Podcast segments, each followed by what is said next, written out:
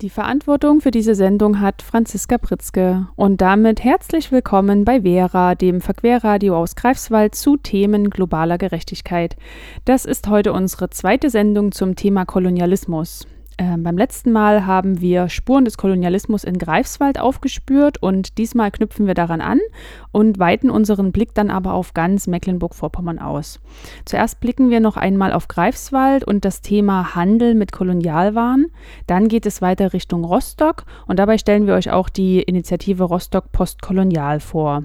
Außerdem haben wir einen kurzen Beitrag über den in Hinterpommern geborenen Rudolf Virchow und seine Rolle zur Zeit des Kolonialismus. Sandra hat einen Beitrag mitgebracht über Adolf Friedrich Herzog zu Mecklenburg und sie erklärt an diesem Beispiel die Verstrickungen des mecklenburgischen Hochadels im deutschen Kolonialismus.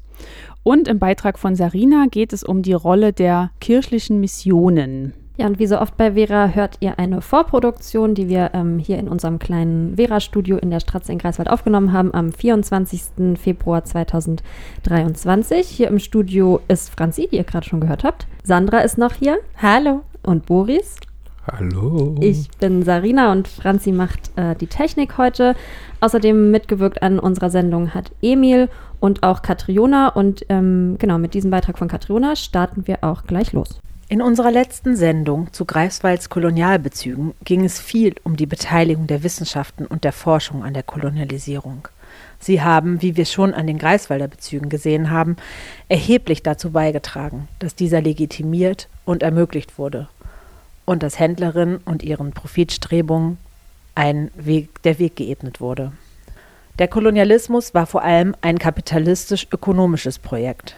Ausbeuterische Handelsstrukturen wurden in dieser Zeit etabliert und haben Auswirkungen bis in die heutige Zeit. In der Stadt Greifswald spielt schon lange der Handel eine große Rolle. Sie gehörte der Hanse an und auch wenn die große Zeit dieses Handelsbündnisses im Ostseeraum schon lange vorbei war und erst recht die von Greifswald als Teil desselben, so prägte der Kaufmannsstand dennoch auch im 19. Jahrhundert noch die Stadt. Es bestanden enge Beziehungen zwischen Handelshäusern in Greifswald und solchen in Lübeck, Hamburg oder Bremen. Diese Beziehungen schlossen Greifswald auch an den Handel mit Kolonialwaren an. Ein Beispiel dafür ist das Handelshaus der Familie Pogge aus Greifswald, welches uns bei der Recherche zu dieser Sendung fast zufällig bekannt wurde. Aus einer Apotheke mit Konditoreiwaren und Spirituosenverkauf entstand in der Mitte des 18. Jahrhunderts ein von Hinrich Pogge und seiner Frau Barbara Elisabeth Pogge geführtes Materialwarengeschäft. Es vergrößerte sich, wurde vom Sohn Karl Friedrich Pogge 1871 übernommen, der zuvor in verschiedenen anderen ehemaligen Städten der Hanse den Kaufmannsberuf erlernt hatte. Er nutzte diese Verbindung auch, um ein Großhandelshaus aus dem Geschäft zu machen. Die Familie Pogge aus Greifswald wurde in Folge Lieferant der Mehrzahl der neuvorpommerschen und rügischen Materialwarenhändler. So jedenfalls berichtet es Paul Ludwig Pogge in seinem Werk über die Familiengeschichte von 1913. Vom schwedischen König Karl Gustav Adolf IV. Wurde Karl Friedrich Pogge gar zum königlich-schwedischen Kommerzienrat ernannt, woran man seine Bedeutung ebenfalls ablesen kann. Es gibt verschiedene Hinweise, dass das Handelshaus Pogge in den Handel mit Kolonialwaren involviert war. Als ab dem Jahr 1807 die französische Armee unter Napoleon Greifswald mehrfach besetzte, war die Stadt auch von der Kontinentalsperre betroffen. Frankreich untersagte aufgrund der schon lange andauernden Feindschaft mit dem englischen Königshaus jegliche Handelsbeziehung mit England und den Kolonien des Königreiches.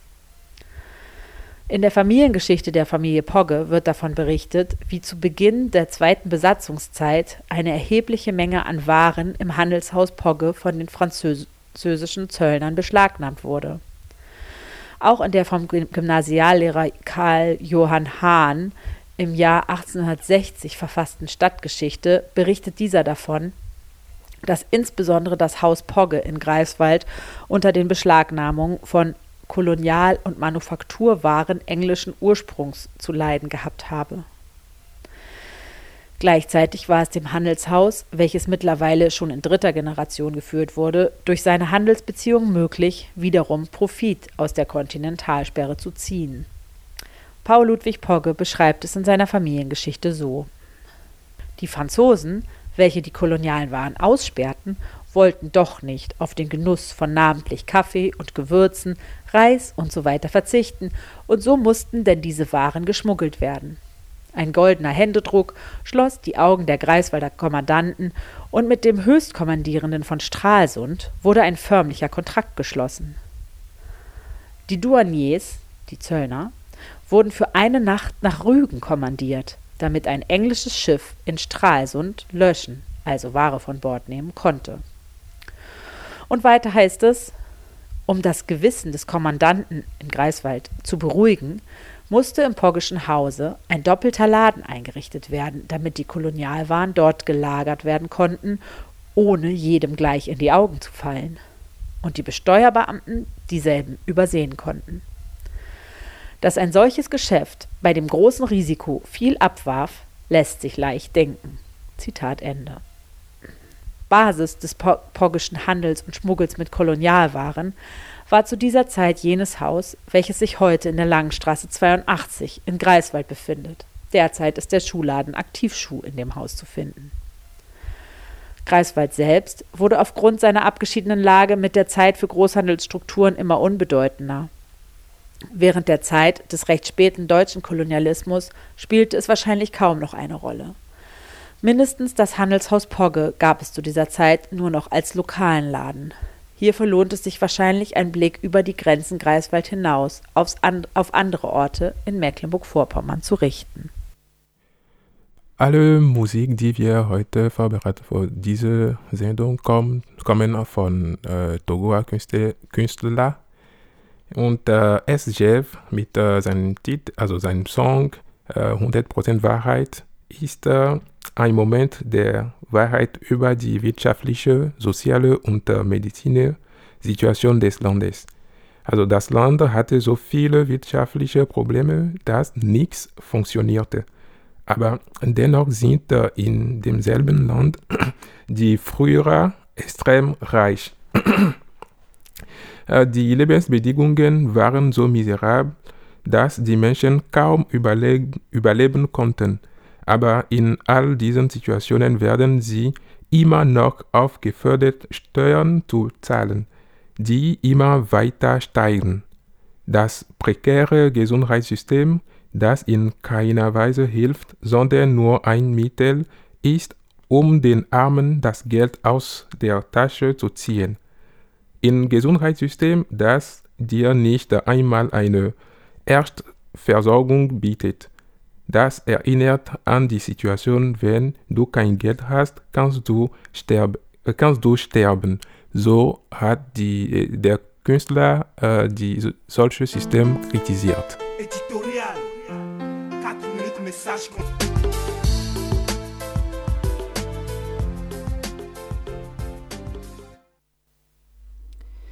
Ja, der nächste Beitrag, der knüpft ein Stück weit an den von Katriona an, den wir zu Anfang der Sendung gehört haben. Darin ging es ja auch um den Handel mit Kolonialwaren und darum geht es jetzt auch nochmal in meinem Beitrag und auch um den Hintergrund von Kolonialwaren und Kolonialwarenläden. Kolonialwaren, nicht witzig. Brauchst du noch was vom Edeka? Fragt meine Mitbewohnerin. E-D-E-K-A. Ist das eigentlich eine Abkürzung, ein Akronym? In meiner Berufsausbildung haben wir das als Eselsbrücke gelernt, dass nämlich die Vitamine E, D, K und A fettlöslich sind, wohingegen Vitamin C wasserlöslich ist. Würde ja irgendwie auch zu einem Lebensmittelkonzern passen. Aber nein, das ist es wohl nicht. Bei Wikipedia lese ich nach, dass die erste Edeka-Genossenschaft 1898 entstand, als sich 21 Kaufleute aus dem Deutschen Reich im Hallisches Torbezirk in Berlin zur Einkaufsgenossenschaft der Kolonialwarenhändler im Hallischen Torbezirk zu Berlin, kurz EDK, zusammenschlossen. Aha, Edeka ist vermutlich das größte, jedoch bei weitem nicht das einzige Geschäft in MV, das den Begriff Kolonialwaren noch heute im Namen trägt. In Rostock gibt es zum Beispiel die Hanseatische Kolonialwarengesellschaft mbH. Und im Greifswalder Stadtteil Wieck gibt es ein Gebäude, an dessen Fassade die Aufschrift Kolonialwaren prangt. Vielleicht ist euch das beim Spazierengehen Richtung Utkik auch schon mal aufgefallen. Dieses Haus ist das Marinejugenddorf Wieck, eine Jugendherberge. Ich erkundigte mich beim Geschäftsführer. Hallo, guten Tag, Pritzke hier. Ja, also ich recherchiere für eine Radiosendung. Sagen Sie mal, wurden in diesem Gebäude früher etwa Kolonialwaren gehandelt? Das wäre ja aufgrund der Lage am Meer nicht ganz abwegig. Seine Antwort kam dann aber doch eher unerwartet. Der Schriftzug hat nämlich keinerlei geschichtlichen Kontext. Der Geschäftsführer antwortete mir, Zitat, es war seinerzeit als witzig ironischer Verweis auf den absolut unexotischen Minishop der Rezeption gedacht. Aha, aha, aha, aha, da bleibt mir glatt das Lachen im Halse stecken. Im Rahmen der nächsten farblichen Erneuerung der Fassade wird der Schriftzug aber verschwinden. Na, immerhin. Nichts für ungut, aber Kolonialwaren? Nicht witzig. Wer auch immer auf diese Gestaltungsidee kam, hat entweder geschichtsvergessen gehandelt oder war sich über den geschichtlichen Hintergrund des Begriffes Kolonialwaren, sagen wir mal, nicht so ganz im Klaren. Aber kein Problem, denn Vera hören bildet. Ich habe mich mit der Initiative Rostock Postkolonial in Verbindung gesetzt, die an den Verein Soziale Bildung e.V. angeschlossen ist. Diese Gruppe hat sich auf die Suche begeben nach Spuren kolonialer Herrschaft in Rostock und hat zu verschiedenen Stationen kolonialer Geschichte Audiodateien aufbereitet, die unter postkolonial.soziale-bildung.org abrufbar sind. Ihr hört jetzt einen kleinen Ausschnitt aus dem Themenbereich Kolonialismus, Handel und Kolonialwarenläden. Handel und Kolonialismus in Rostock. An der Warnow, unweit der Ostsee gelegen, war der Handel und somit auch der Hafen für Rostock schon immer von großer Bedeutung. 1840 war Rostock mit 54.000 EinwohnerInnen die größte Stadt Mecklenburgs. Durch die kolonial bedingte Erweiterung der Handelsräume erlebte der Seehandel eine neue Hochphase und wurde zum wirtschaftlichen Motor der Stadt. Mehr als 200 Kaufleute waren dauerhaft in Rostock ansässig und exportierten lokale Güter wie Getreide, Fisch oder Bier in andere europäische Länder. Außerdem wurden Kolonialwaren wie Kaffee, Zucker, Schokolade oder Tee importiert. Diese Waren, die in den afrikanischen Kolonien unter Zwangsarbeit oder Versklavung von der einheimischen Bevölkerung abgebaut und produziert wurden, fanden in Rostock und Mecklenburg viele InteressentInnen. Die finanziellen Profite der Kaufleute und damit ein bedeutender Anteil der Stadteinnahmen waren deshalb unmittelbar durch die Zwangsarbeit tausender Menschen während der Kolonialzeit erwirtschaftet worden. In Rostock gab es insgesamt 26 Kolonialwarenläden, die Produkte aus den deutschen Kolonien verkauften. Obwohl die Kolonialprodukte häufig durch Ausbeutung, Raub und Unterdrückung entstanden, hatten sie hierzulande einen positiven Touch und wurden zum Beispiel gern als Geschenk für FreundInnen gekauft. Statt sich kritisch mit der Ausbeutung und der gewaltvollen Kolonialgeschichte zu beschäftigen und die Bezeichnung Kolonialwaren abzulehnen, wird auch heute noch gern mit diesem Begriff geworben. Danke, Rostock Postkolonial, dass ihr uns nochmal daran erinnert, warum der Begriff Kolonialwaren nicht witzig, sondern genau genommen schrecklich ist. Neben den Audioinhalten im Internet bietet Rostock Postkolonial auch einen postkolonialen Stadtrundgang an. Also so richtig echt mit anderen Menschen und so. Sie freuen sich über Buchungen von Schulklassen, Freiwilligendienstleistenden oder anderen Interessierten. Der Initiative geht es vor allem darum, ein Bewusstsein zu schaffen für die Verflechtungen von kolonialer Vergangenheit und postkolonialer Gegenwart. Bis heute ist der weltweite Handel mit den damals als Kolonialwaren bezeichneten Gütern von den frühen kolonialen Strukturen geprägt. Aber nicht nur in den gegenwärtigen Handelsstrukturen wirkt der Kolonialismus nach. Die Werbung für Kolonialwaren, wie zum Beispiel Schokolade, förderte die Verbreitung von rassistischem Gedankengut und den damit einhergehenden Stereotypen.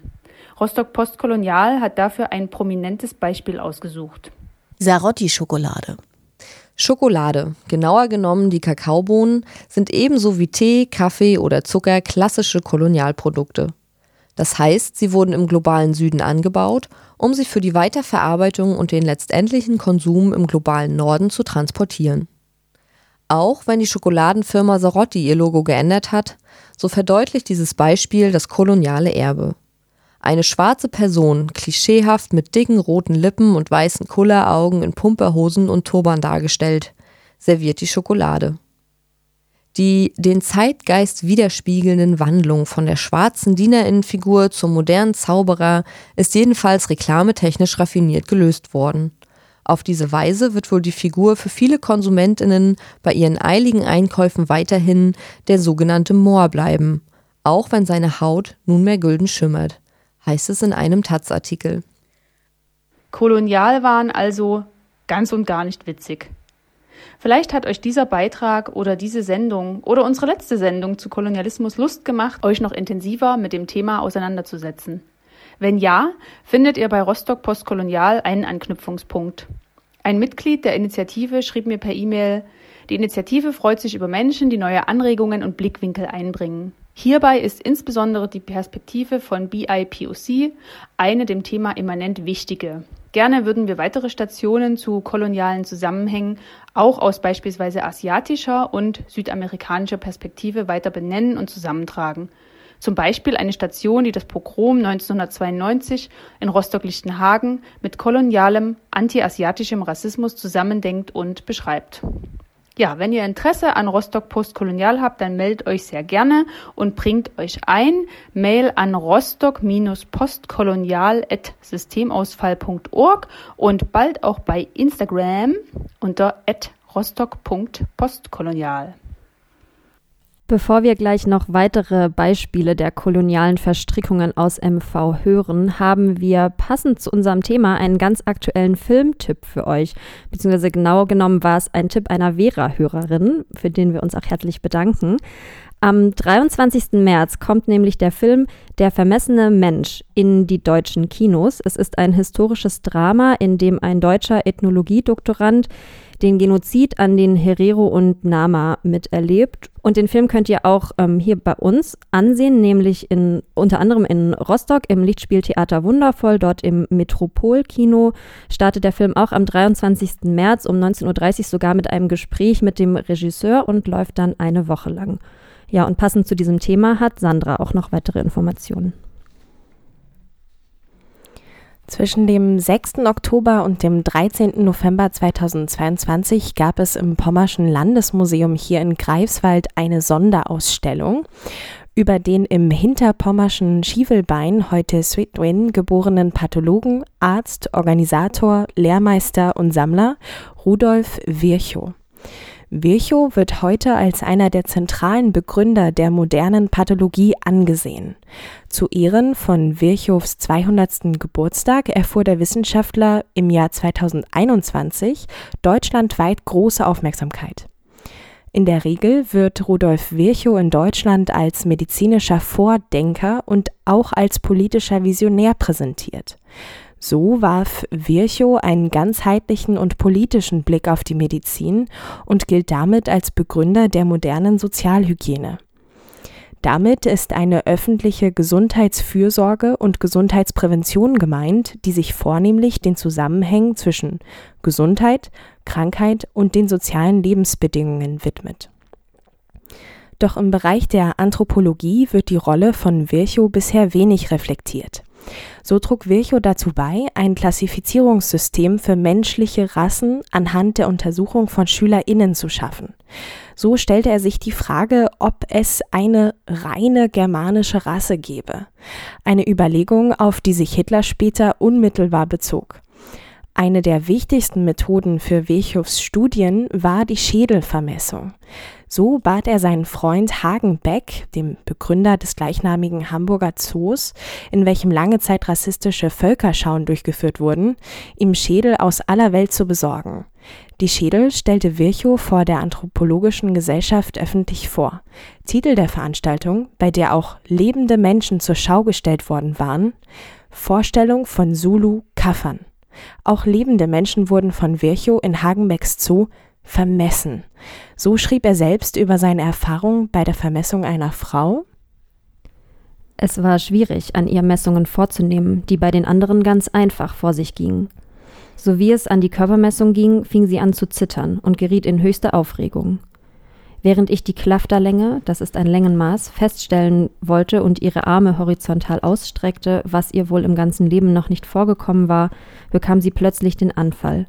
Sie sprang mit beiden Beinen in einer zusammengebückten Stellung im Zimmer umher. Sie schrie. Ihr hässliches Gesicht sah dunkelrot aus, die Augen leuchteten, es bildete sich etwas Schaum vor dem Munde. Genug, es war ein höchst widerwärtiger Anblick. Dann mit einem Male stand sie still, legte den Kopf auf den Tisch, verharrte ein paar Minuten in dieser Stellung, richtete sich dann auf und sagte in ihrer Sprache: »Nun bin ich wieder gut.« Dieses Zitat entstammt der Zeitschrift für Ethnologie aus dem Jahr 1880. Ja, Ende des 19. Jahrhunderts gab es einen regelrechten Markt für menschliche Überreste aus den afrikanischen Kolonien, die noch heute in deutschen Museen und Universitäten liegen. Virchow versuchte über die Schädelform bestimmte Menschengruppen zu bestimmen, eine Forschung, die keine relevanten Ergebnisse brachte. Virchow sammelte etwa 5000 menschliche Schädel und Skelette, wovon heute noch etwa 3000 in einem ehemaligen Bunker in Berlin lagern. Der Künstler Rasli kommt aus Togo auch, ist einer der engagiertesten Künstler seiner Zeit. In diesem Lied prangert er das Bildungssystem an, das manipuliert wird und auf keinen einzigen Berufsweg ausgerichtet ist.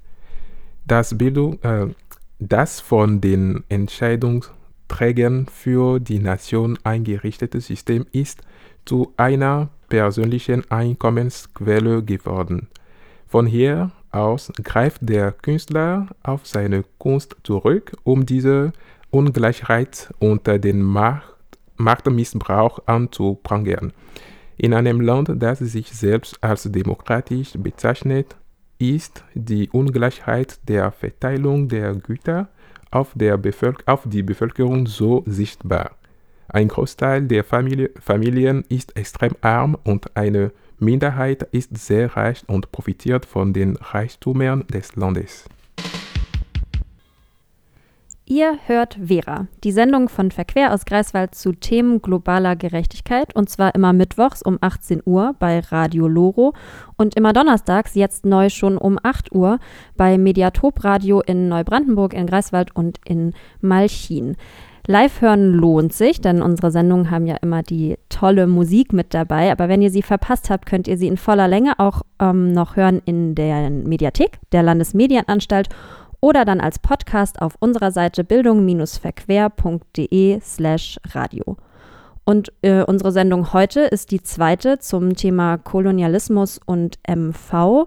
Und heute sind wir ja schon mit Beiträgen von Greifswald über Rostock ein bisschen rausgekommen und blicken jetzt nochmal auf ganz MV, und zwar in die Welt der mecklenburgischen Adligen und ihre Rolle im Kolonialismus. Das hat Sandra vorbereitet.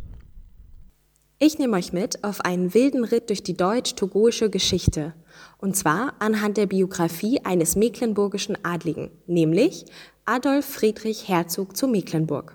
Da denkt man sich gleich, was hat denn der mecklenburgische Hochadel mit dem deutschen Kolonialismus zu tun? Ziemlich viel, und das nicht nur in dem speziellen Fall von Adolf Friedrich. Der Hochadel spielte eine bedeutende Rolle im Kolonialismus als Betätigungsfeld. Sie prägten maßgeblich die Wahrnehmung des deutschen Kolonialreichs in der deutschen Gesellschaft, leiteten Kolonialorganisationen und Expeditionen, waren dadurch auch in der sogenannten Kolonialwissenschaft vertreten und verfügten allein schon aufgrund von Familienbeziehungen über transnationale Netzwerke. Sie hatten eine militärische Ausbildung und verfügten natürlich auch über das notwendige Kapital, sich auf oft mehrjährige Reisen zu begeben. All das findet sich exemplarisch in Adolf Friedrichs Biografie, einer imperialen Biografie, wie sie der Historiker Jan Diebold nennt. Und damit reiten wir los.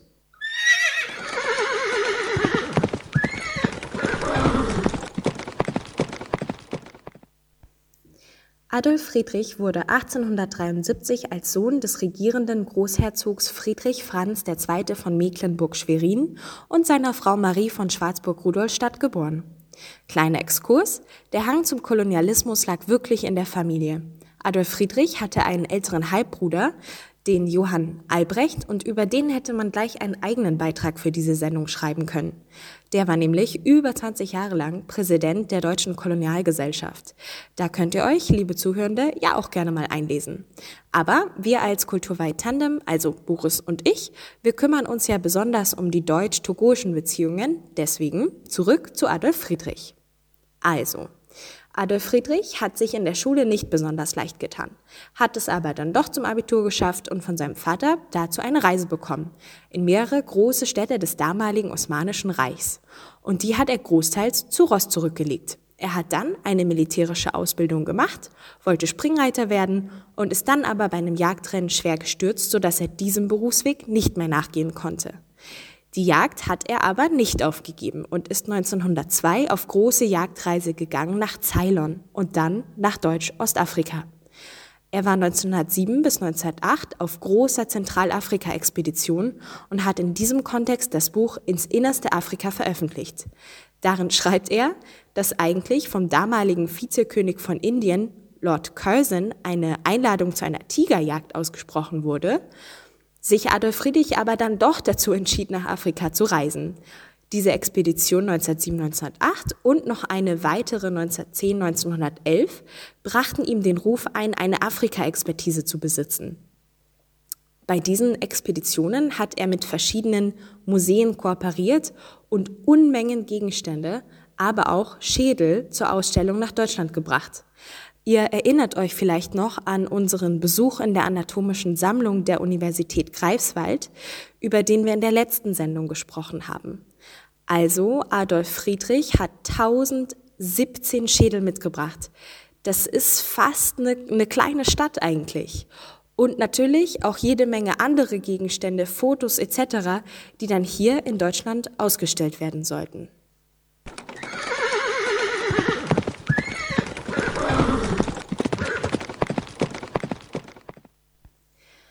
Der wilde Ritt geht weiter. Nur ein Jahr nach seiner zweiten Expedition, also dann 1912, wurde Adolf Friedrich Gouverneur von Togo. Und das, obwohl Zweifel daran bestanden, ob er dazu überhaupt in Anführungszeichen qualifiziert genug war. Selbst in der ihm wohlgesonnenen Presse, die ihn Afrika-Herzog nannte, spekulierte man darüber, ob er nach Deutsch-Ostafrika oder doch Togo gesendet würde, wo er sozusagen erstmal üben und sich verwaltungsrechtliche Kenntnisse aneignen könne. Und so kam es, er wurde Gouverneur von Togo. Laut dem Historiker Peter Sebald hatte die Bevölkerung Togos, die ja schon mehrere deutsche Gouverneure hat kommen und gehen sehen, Hoffnung. Man dachte, da kommt ein Herzog und die lokale Bevölkerung verband das mit einem gewissen Pflichtbewusstsein und Maßhaltung. Adolf Friedrich wurde also hoffnungsvoll in Togo empfangen und hat in dem Zusammenhang Folgendes gesagt: Ich liebe Togo und all seine Bewohner und ich bin deshalb gekommen, um ihnen in allem, was sie tun, zu helfen. Triggerwarnung. Das Gegenteil war der Fall. Eine besondere Vorliebe hatte er nämlich für kleine Mädchen. Das führte sogar so weit, dass die Häuptlinge von Anejo eine Petition an den Deutschen Reichstag schrieben und fragten: Ist der Adolf Friedrich wirklich ein Herzog? Wenn man 10- bis 12-jährige Mädchen verbraucht, soll man nicht ins Gefängnis kommen? Aber, noch schlimmer, Adolf Friedrich war hier kein pädophiler Einzeltäter. Peter Sebald beschreibt den Missbrauch minderjähriger Mädchen als eine besonders verabscheuungswürdige Begleiterscheinung kolonialen Machtmissbrauchs. Damit aber nicht genug. Adolf Friedrich hat auch eine die lokale Bevölkerung schwer belastende Steuerreform eingeführt und viele weitere rassistische Verordnungen auf den Weg gebracht. Als also ein potenzieller kleiner Herzog auf dem Weg war, hat Adolf Friedrich durchgesetzt, dass Kinder von einer einheimischen Frau und einem deutschen Mann nicht wie traditionell vorgesehen den Namen ihres deutschen Vaters tragen dürfen. Er hat in dem Atemzug auch gleich verboten, dass afrikanische Menschen generell keine deutschen Namen tragen dürfen. Die Befürchtung, wenn nun die geborenen Kinder europäische Namen tragen, fühlen sie sich vielleicht wie EuropäerInnen und wollen dann vielleicht auch so behandelt werden. Aber so funktioniert Kolonialismus natürlich nicht.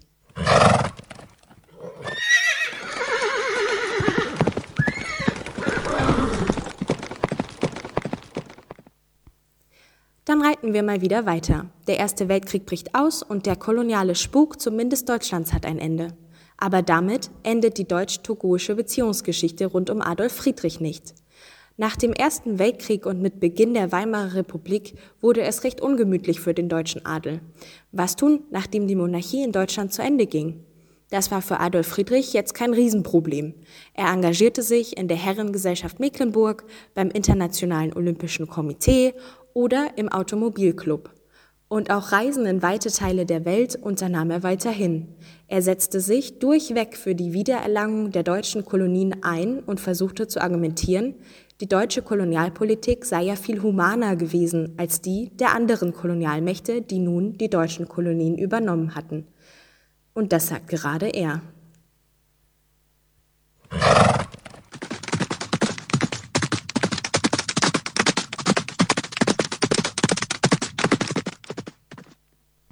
Dann reiten wir mal weiter, in die Nazizeit. Adolf Friedrich hatte von Anfang an mit der nationalsozialistischen Ideologie sympathisiert, ging 1934 mit Heinrich Himmler zur Jagd und mit Hitler hat er nicht nur seinen Vornamen geteilt. Gut, im Dienste Nazi-Deutschlands ist er dann wieder auf Reisen gegangen, nach Afrika, aber auch Südamerika, um Handelsbeziehungen zu etablieren, aber auch um die außenpolitische Isolation des Dritten Reichs zu überwinden.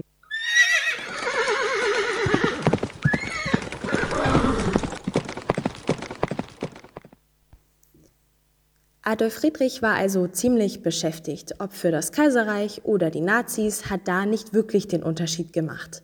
Der Zweite Weltkrieg geht zu Ende und die Bundesrepublik Deutschland wird gegründet. Adolf Friedrich ist dann doch bestimmt in der Versenkung verschwunden, würde man meinen. Er hat sich aber weiter dafür eingesetzt, die mittlerweile verbotenen Kolonialorganisationen wieder zu gründen und den deutschen Einfluss auf die ehemaligen Kolonien wiederherzustellen. Das führte so weit, dass Adolf Friedrich als inoffizieller Vertreter der BRD zu den Unabhängigkeitsfeierlichkeiten in Togo 1960 angereist war. Und zwar 87-jährig. Eigentlich nicht zu fassen, das Ganze. Aber wir werfen einen Blick auf die togoische Seite. Warum durfte dieser Mann überhaupt noch einen Fuß auf togoischen Boden setzen? Zum einen wollte man durch die Präsenz des ehemaligen deutschen Gouverneurs Distanz zur Kolonialmacht Frankreich schaffen. Zum anderen wollte man sich die Deutungshoheit über die eigene Geschichte erkämpfen. Und der Begriff der Musterkolonie wurde zu einer besonderen Entwicklungsfähigkeit Togos umgedeutet. Das sollte natürlich auch dazu dienen, die BRD zu entwicklungsbezogenen Finanzhilfen zu verpflichten.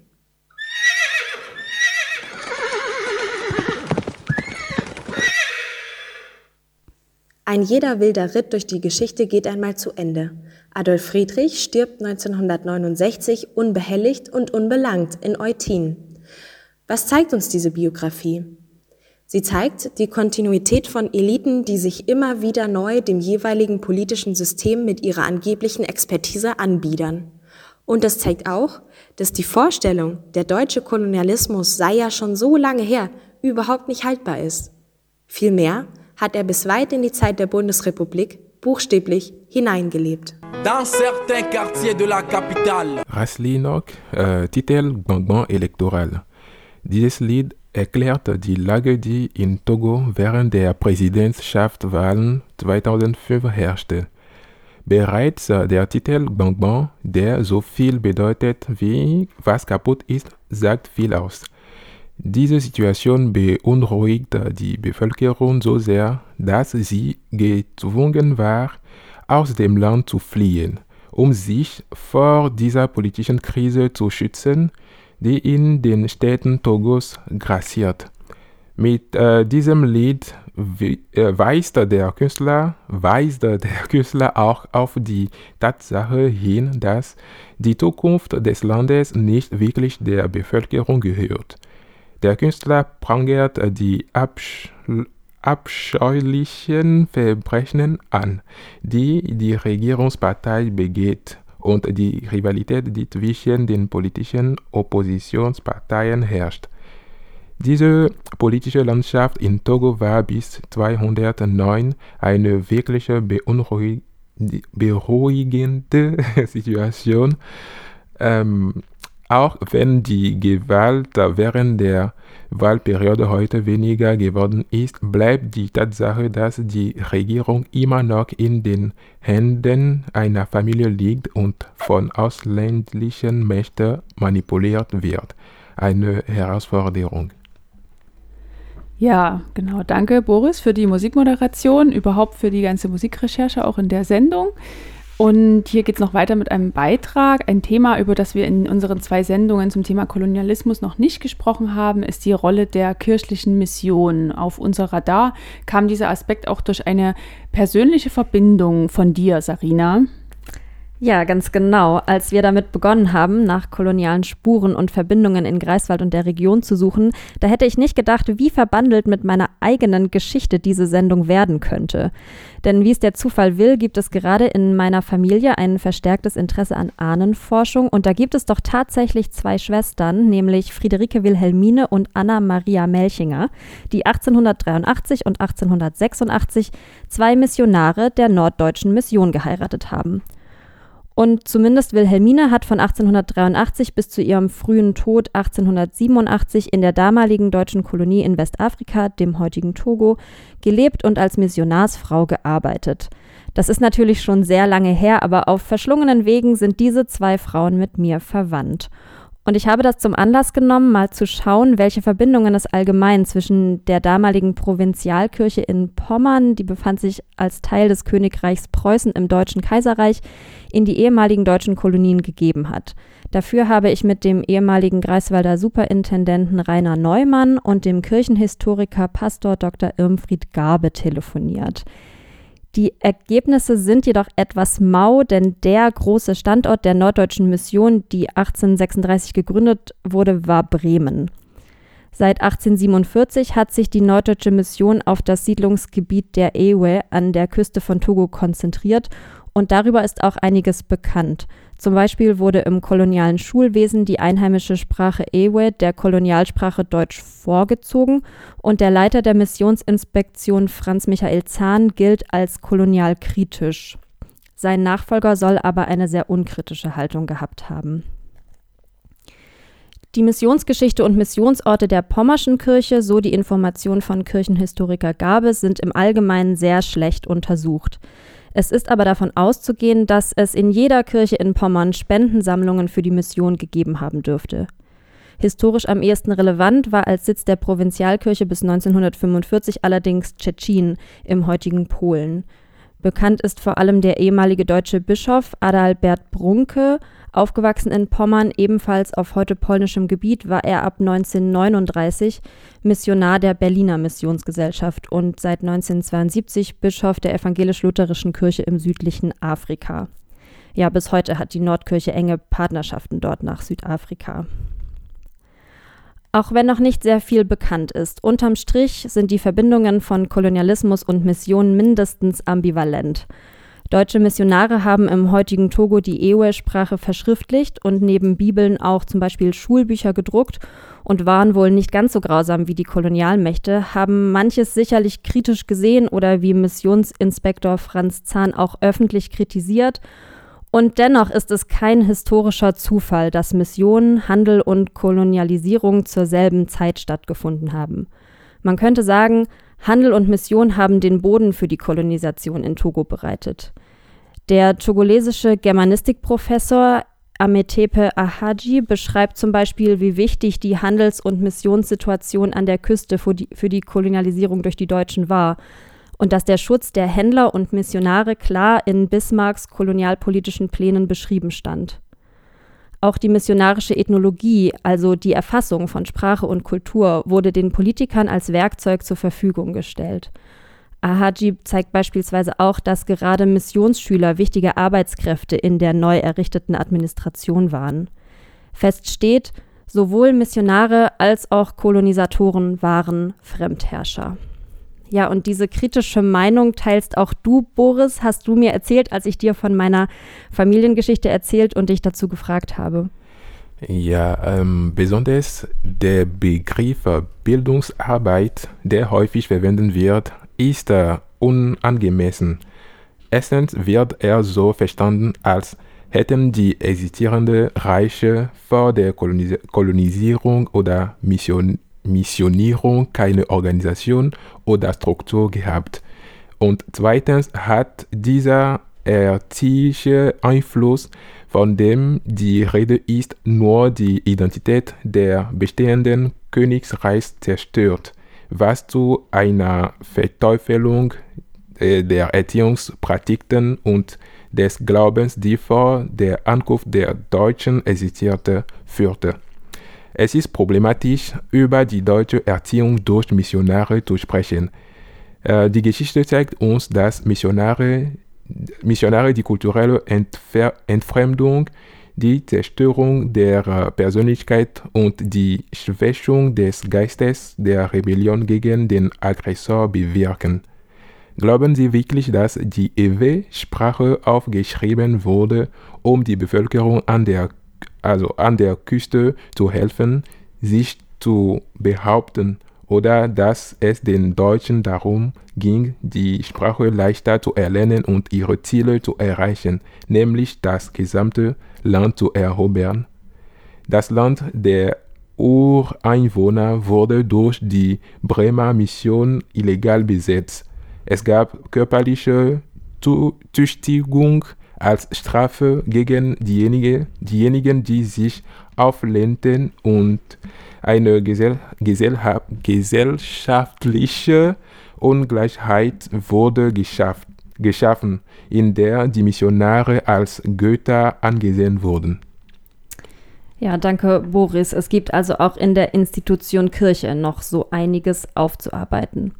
Es ist ein bisschen die Quintessenz der letzten 2 Vera-Sendungen, dass Postkolonialismus wirklich fast überall steckt und die Aufarbeitung der Kolonialgeschichte noch ganz am Anfang steht. Nicht nur in Institutionen wie der Kirche oder der Universität, wenn wir uns noch mal kurz an die anatomische Sammlung oder die Gedenktafel für Gustav Nachtigall in Greifswald erinnern. Die Archive sind voller Unterlagen, die bearbeitet werden müssen. Deutsche Museen voll mit kolonialem Raubgut. Straßen und Plätze tragen noch immer unsägliche Namen. Es ist ein blinder Fleck, der langsam ausgeleuchtet wird und bei dem es noch viel zu tun gibt. Und wir hoffen, mit unseren 2 Sendungen jetzt dafür ein paar Einblicke und Denkanstöße gegeben zu haben. Aber bevor die Sendung zu Ende geht, haben wir auch noch ein letztes Musikstück für euch. Der Künstler John Aziamor, Titel Togo Mon Beau Pays. John Aziamor hat mit diesem Lied an die Einheit und den nationalen Zusammenhalt der Togoen appelliert. Nach Wahlkrisen fällt ein Großteil der Togoer Bevölkerung meist aus dem Land und sucht in anderen Ländern Zuflucht. Dann kommt es zu einem Rückgang der Togoer Bevölkerung. Viele aus politischen Gründen ins Exil gehen. Dies schwächt die Wirtschaft des Landes, eine Wirtschaft, die sich in den Händen einer einzigen Person befindet.